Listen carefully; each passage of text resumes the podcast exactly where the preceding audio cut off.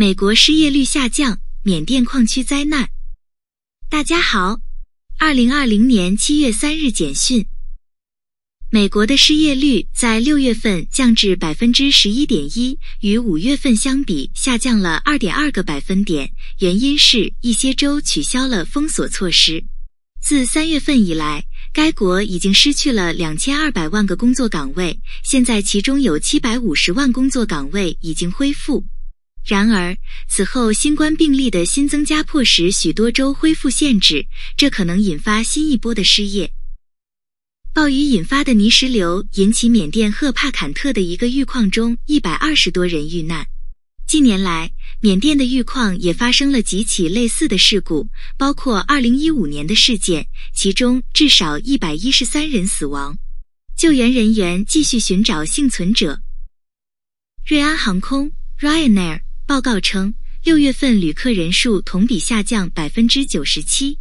这家欧洲最大的低成本航空公司六月仅运载四十万人次，而二零一九年为一千四百二十万。该航空公司昨天恢复了百分之九十的正常航线服务。Wizz Air 是中欧和东欧最大的廉价航空公司。该公司表示，六月份的乘客人数同比下降了百分之八十六。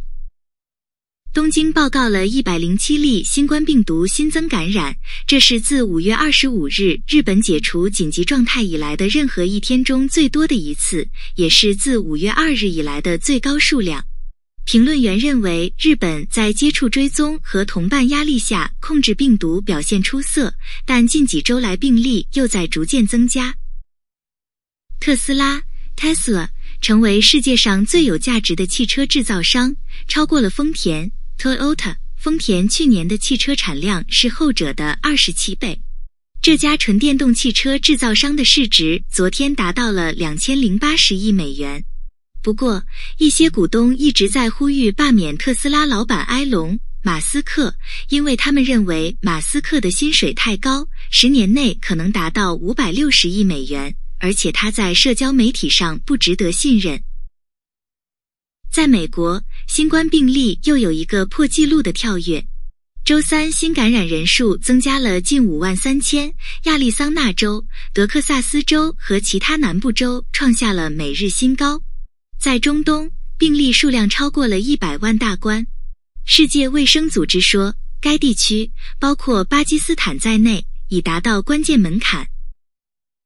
英国名媛吉斯莱恩。麦克斯韦 （Gisley Maxwell） 在新罕布什尔州被捕，罪名是他帮助金融家杰弗里·爱泼斯坦 （Jeffrey Epstein） 对女孩进行性虐待，有的年仅十四岁。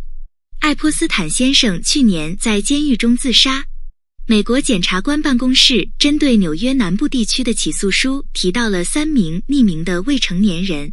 麦克斯韦女士长期以来一直否认有任何不当行为。谢谢收听，July。